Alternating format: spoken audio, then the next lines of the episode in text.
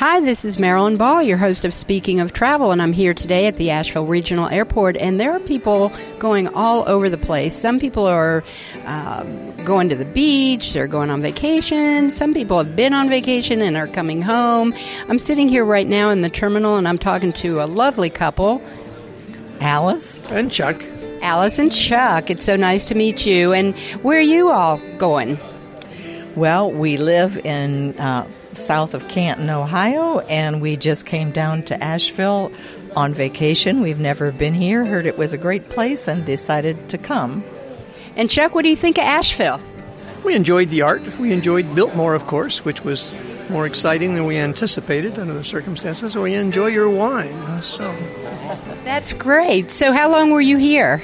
We were just here for four days. We get together with another couple uh, once a year and we meet somewhere, and we met here in Asheville. That is so great. I love those stories of when people reunite. In fact, we were just talking to some people who were reuniting with some old friends from from work down in Florida. So, so when you do travel, when you go on vacation, give me a little travel tip that works for you when when you get ready to to go someplace. I'm, I'm a great organizer.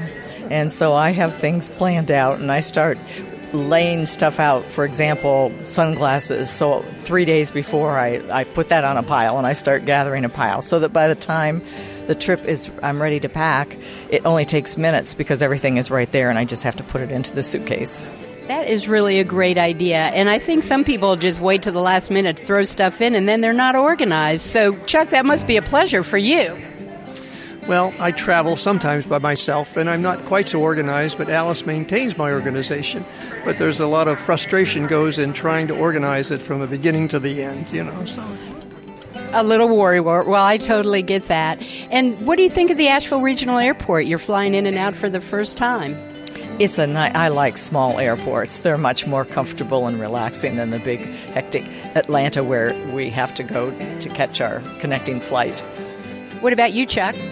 Well, we compare it, of course, to the Canton Akron airport that we're flying in and out of all the time. And it's a little bit smaller than that, but it looks like there's a tremendous amount of reconstruction going on here. You know, so it looks like they're expanding tremendously. So. Well, there definitely is growth in Asheville, and I am so glad that you had an opportunity to come down here and visit our great town. Thank you so much, and have a wonderful trip home. Thank you very much. Thank you.